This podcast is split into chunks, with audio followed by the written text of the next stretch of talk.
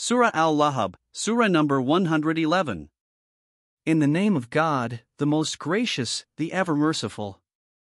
The hands of Abu Lahab have been broken. And he himself has also perished.